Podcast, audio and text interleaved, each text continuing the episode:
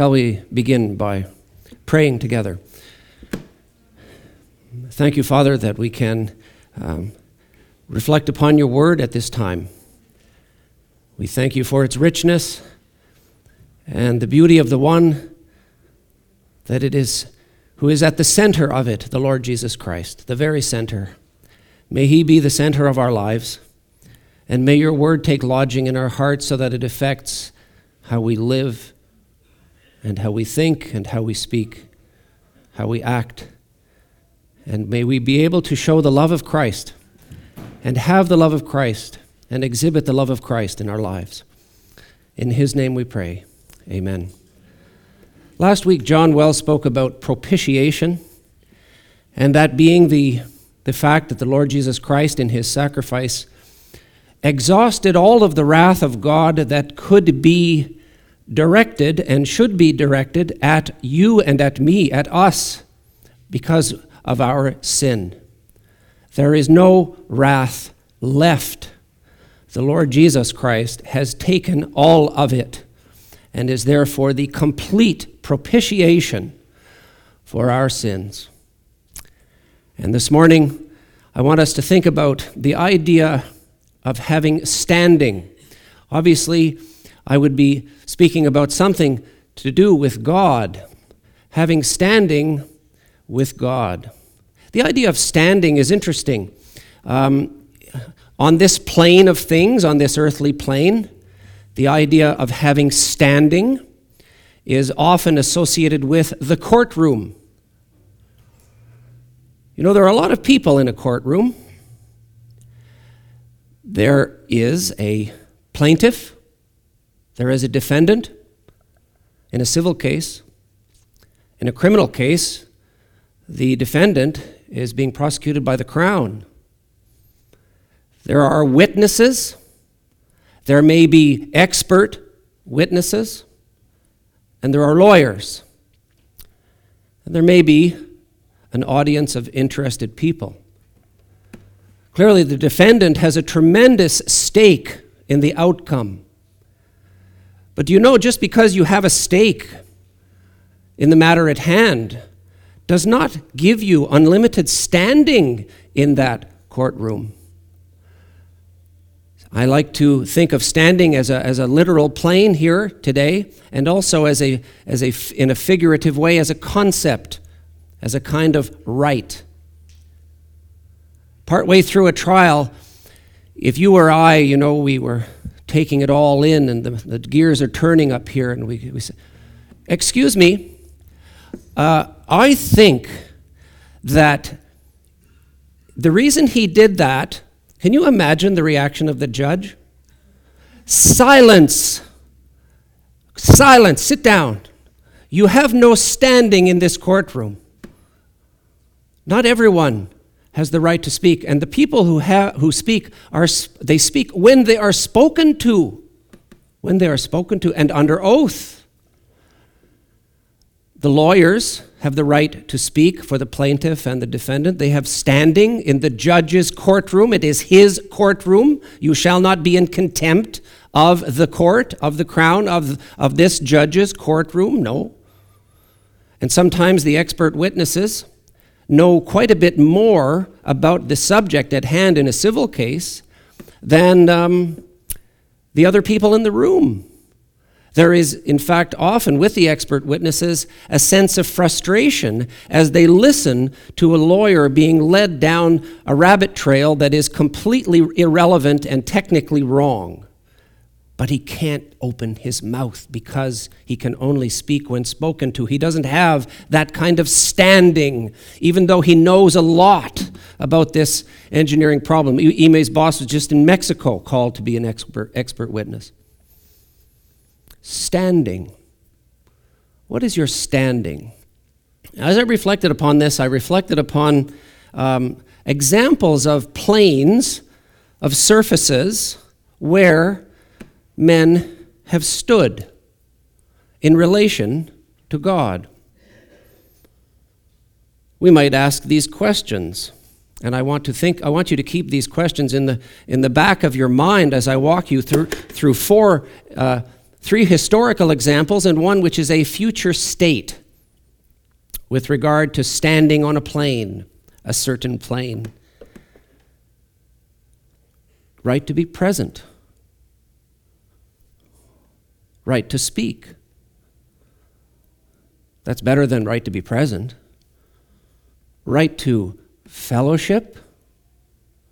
Oh, that's a that's another that's another figurative plane altogether, I would suggest. And maybe in the context of fellowship, there can be joy and the expression of joy. That's far more than the mere right to be present. It's more than the right to speak. The right to joyfully fellowship in that future state. We will consider that. It's a wonderful thing to think about. My examples one, two, three, four, not in equal uh, uh, time spent this morning. Moses, when he was called in Exodus 3, the 70 elders taken up there onto a plane in Exodus 24. The high priest that we heard about last week, mentioned, for example, in Deuteronomy 32, in terms of the context of the plane or surface, if you will, in question. And finally, Revelation 4 and 5, believers in glory. That's a whole other plane. And so we can look at first Moses and he being called by God.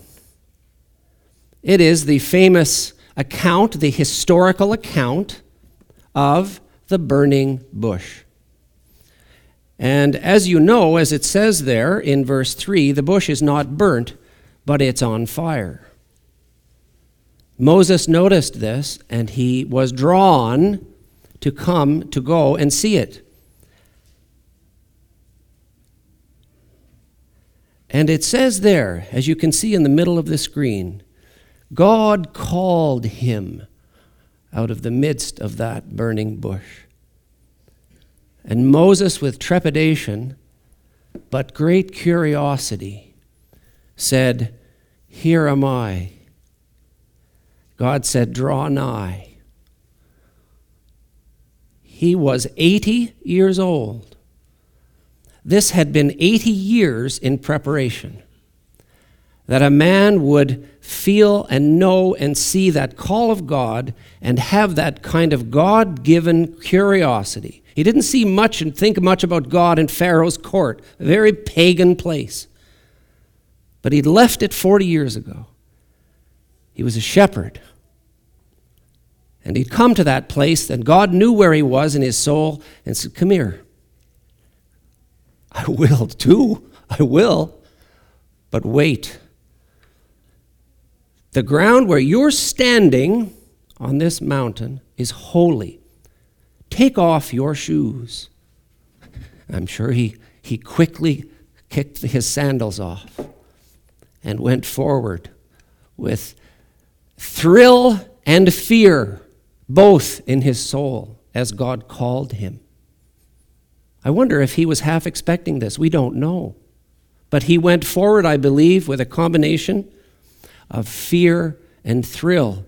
And he got closer and he hid his face. I wonder why God said, Take your shoes off. Have you ever wondered that? I, I can't give you a definitive answer, but I would suggest this God's desire is for fellowship, is for you and I to enjoy fellowship with Him. There's not to be anything human, of human construct, between us. No shoes. We're on the same plane. This is what is known in theologic circles as a Christophany. It is the Lord Jesus Christ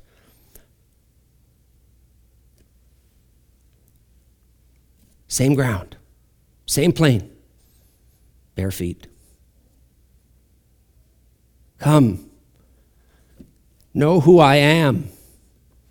And then he announces, God announces who he is. I am that I am. I am the self existent one. What, what fear and thrill must have come into Moses' heart. And this is the first place I was surprised to read as I was preparing and studying for this. Do you know this is the first place in the Bible that God says, I am holy? We would sort of take it for granted that, that men would have that awareness and that God had maybe previously stated that somewhere. No, this is the first time that God says to human beings, to a man, to Moses, I am holy. And we are standing on the same plane. Wow, what a, what a thing that would have been. I wonder how he felt. I wonder what was in his heart. What a great privilege and what a great thing was happening to Moses. I think it speaks to the fact, as I say, that God wants to be and wants you to be in fellowship with Him. James 4 8 says, Draw nigh unto God, and He will draw nigh unto you. That's a wide open invitation. If you don't know the Lord, that even applies to you. It applies to believers, it applies also to unbelievers. Later in life, the Pentateuch is five books written by Moses. Deuteronomy 29, Moses says this The secret things belong to us and to our children. He knew secret things. He knew what it was like to fellowship with a holy God that had become part of his personal experience as he reflected back on his own life. Shortly thereafter, he would pass away and God himself would bury Moses. As he reflected back, he said, The secret things belong to us. The enjoyment of the presence of God, an unforgettable experience. I wonder if you know anything about that. I wonder if you know anything about standing before the Lord in your heart. We sang this morning, When I Stand in Glory. We sang, Oh, what a standing is mine. Heaven came down. Do you, do you have that? Do you know what it's like to have that standing and to have that fellowship? I hope that you do. I hope that the result of that is that you have that impetus from God's Spirit to, in fact, draw nigh unto God and to worship Him. Later in this book, we read in, in 19 of Exodus that the people hear trumpets. I'm moving to 24.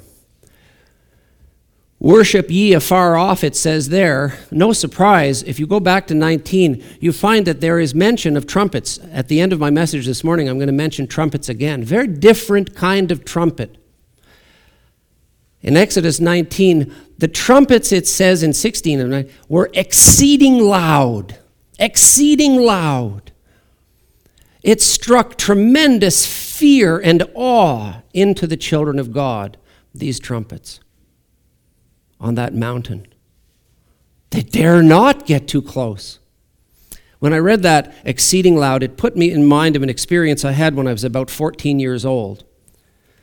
My friend Karim and I were hiking and exploring. We would go everywhere on our bicycles, quite considerable distances around Greater St. John's, out to Outer Cove, out to Torbay, in the city down to Fort Amherst. When we, we liked Fort Amherst because there were giant World War II guns there in bunkers.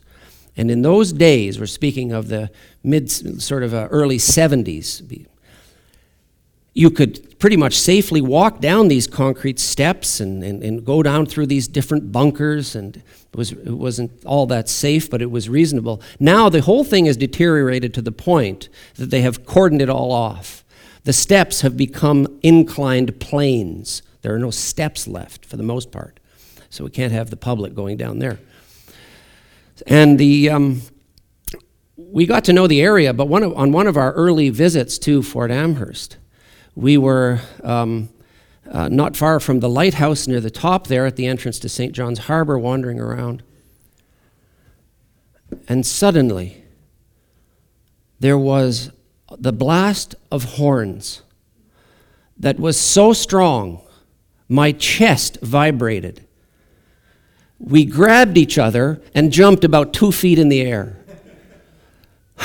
And we hit the ground again, and then we let go of each other, and, and we turned around, and we realized we're standing in front of five foghorns about this big. We're about two feet away from the blast of foghorns, intended to be heard by ships that are 20 miles out to sea. We're two feet away. Well, I tell you, it took a while for my heart to get back to a normal pulse rate. When the children of Israel heard those trumpets, I think their chests vibrated. I think they were struck with the awesomeness and the fear of God, and so they should have been. So they should have been. If I were to tell you, you know, we're going to think about surfaces, and if I were to ask you, where in the Bible do you get a, uh, a crystal surface, like glass? Many of you would say, I know, I know where. That's in, uh, that's in Revelation. There's a crystal sea mentioned in Revelation. Four. Right, you are. Right, you are. If I were to then say, is there a, another one? For example, in the book of Exodus, is there another crystal sea? Is there another glass surface? I think many of you would go, Don't think so. Don't remember that. Oh, yes. Most interesting. Most interesting. 70 people were taken up there, the elders of Israel, up to a glass surface. Then went up Moses and Aaron and Nadab and Abihu and 70 of the elders of Israel. And they saw the God of Israel. And there was under his feet, as it were, paved work of sapphire stone, and as it were, the body of heaven in, its, in his clearness. Wow. What a sight that must have been. What an impression that must have made on their hearts.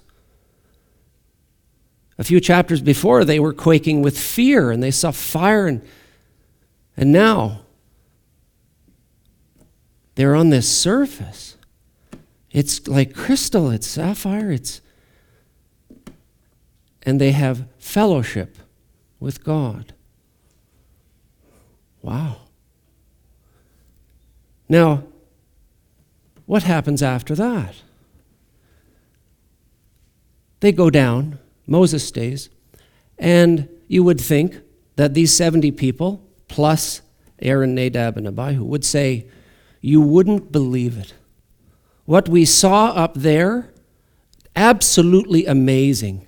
It thrilled our souls. This God is worthy of all worship, and we should pledge our fealty to Him and obey him, and they turned around and made a golden calf and danced around it. Unbelievable. But you know what?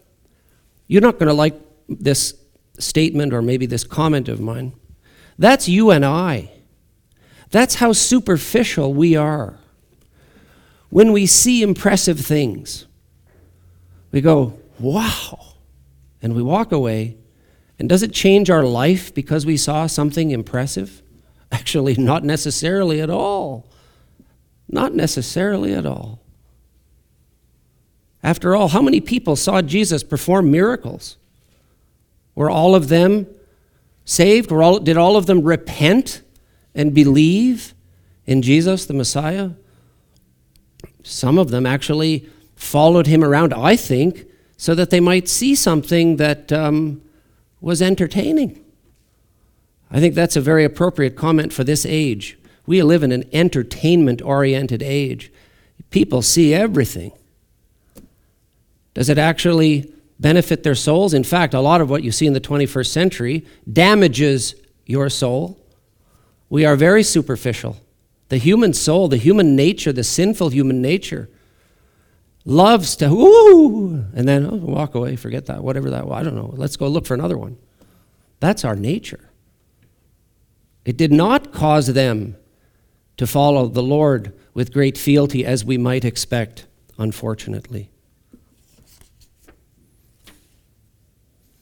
I wonder what it was like up there. We don't know. We can't imagine. It's outside of our imagination. You know, this place where the people of God, the earthly children of God, the children of Israel, moved around, you can read about it in Numbers, is described by Moses as a howling desert wilderness. Whoa, yes, absolutely. A howling waste, a desert. Desert. I remember flying over the Sahara, looking down. Is this ever going to end? I guess I'm going like 400 miles an hour here in this airplane. On and on and on. Nothing, and nothing, and more nothing. If we go down here, there is, there is nothing. Same thing that the tabernacle was built upon. It's interesting how much detail we have about the tabernacle. This is my, my third one this morning. It's interesting. You have in great detail all of the nature of the exact construction of things in blue and gold and silver Paul would write later, fitly joined together, speaking of the body of Christ.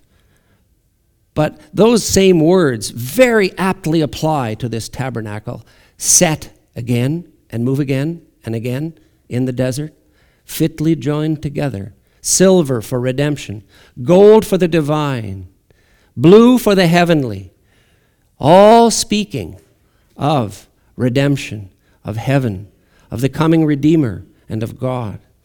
And you know what it was plopped down on every single time as they went through that 40 years in the wilderness? Sand. And sand and more sand. It reminds me of a number of things. It reminds me of the Lord Jesus Christ. John was describing the work of the high priest at Yom Kippur last week, moving around on that sand, typifying the future Redeemer things of immense, infinite value. The blood of Christ is what it would speak of. Infinite value, the blood of Christ. What are you walking on? Sand. Lifeless, worthless, same thing, sand where we pitched last time. The Lord Jesus came and he walked on this earth. And the scripture tells us as believers that we are in the world, but not of the world. Our feet are on the sand. But when we think about that sand, we should remember redemption, and we should remember same old, same old.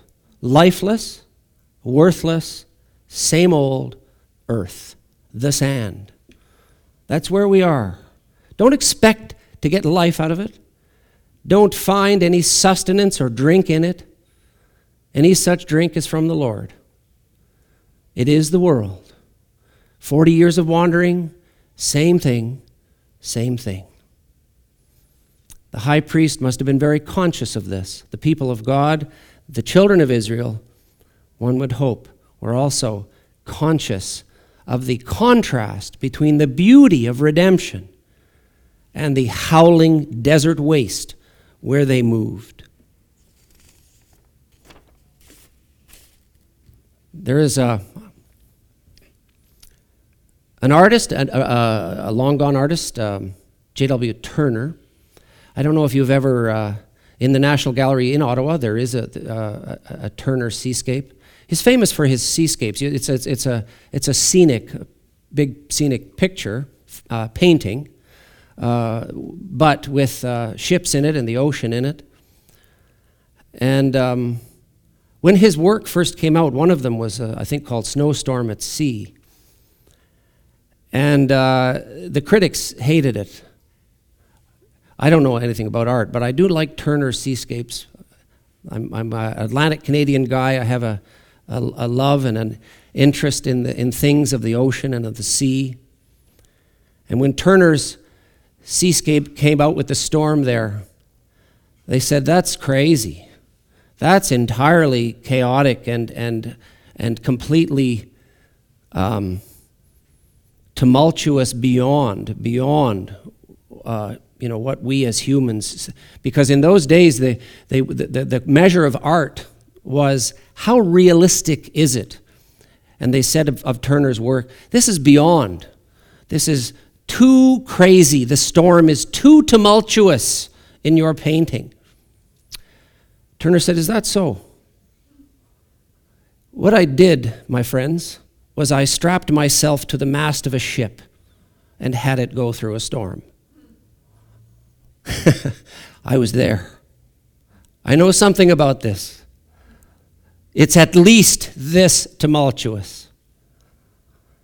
So when you hear perhaps the high priest or the 70 elders or Moses speak of things which are unspeakable, unimaginable, as Paul describes in 2 Corinthians, as John describes in Revelation. Things that stretch the imagination to the limit. These things should engender in us fear and worship. We should realize that there is a heavenly reality. There is the holiness of God. Can you grasp it? Can you appreciate it? Wow. Through the Spirit of God, it is possible. And I hope that when you sing, heaven came down and glory filled my soul. That's because the Holy Spirit has given you a taste of the future, of where you will stand in the future. But you know, when you are there, can you think of it? Can you think of this? Revelation 4. It happens again. We are on another plane. Can you imagine what it would be like to be there? The sea of glass, like unto crystal, is just the beginning. It's as though when you read 4 and 5 of Revelation, that it's a minor detail and it's, it's itself impressive. I have, uh, I definitely have acrophobia. I haven't always been that way. But I wonder whether that crystal makes you feel as though you are suspended, that there is nothing under your feet. There's nothing. Your focus is the one on the throne. We read, The four and twenty elders fall down before him that sat on the throne and worship him that liveth forever and ever, and cast their crowns before the throne, saying, Thou art worthy, O Lord, to receive glory and honor and power, for thou hast created all things, and for thy pleasure they were created.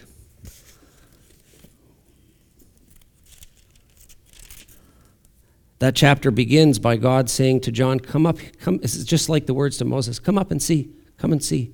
And in a vision, he saw these things.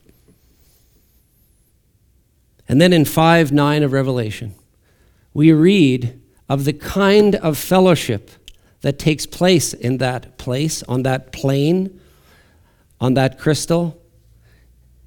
It says they sang a new song Worthy is the Lamb that was slain. Is that the worship of your heart? You know, we, uh, we try to sing. All of us try to sing. And I wonder whether, you know, we, we, and, and to varying degrees, to varying degrees, we sing. But even the best singer in the room, whether it's the best singer in the room or the worst singer in the room, you know what's inside of the believer?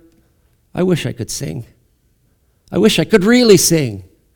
I wish I could sing like 10,000 angels.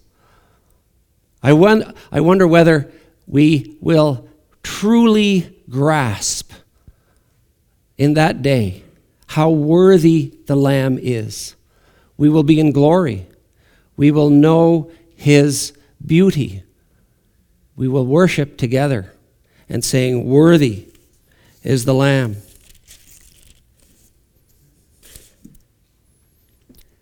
Interesting that that chapter 4 begins with a trumpet. Is it a trumpet to strike fear in the heart? No.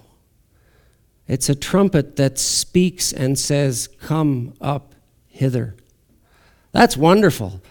From the age of law, from the dispensation of the law, when that trumpet struck fear in the hearts of the children of Israel on that plane, to this future plane where the believer will be, the trumpet does not strike fear in the heart. The trumpet says, Come, come, come and worship, come and sing, come and sing like you've never sung before. Isn't that something to look forward to?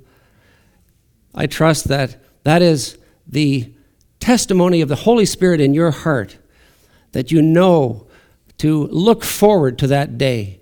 As has been read this morning, we shall be like him, for we shall see him as he is. I wonder what your vocal cords will be like, because that's part of the picture, isn't it? We shall be like him, for we shall see him as he is. And we will sing with great volume. It's going to sound like 10,000 times 10,000 and thousands of thousands.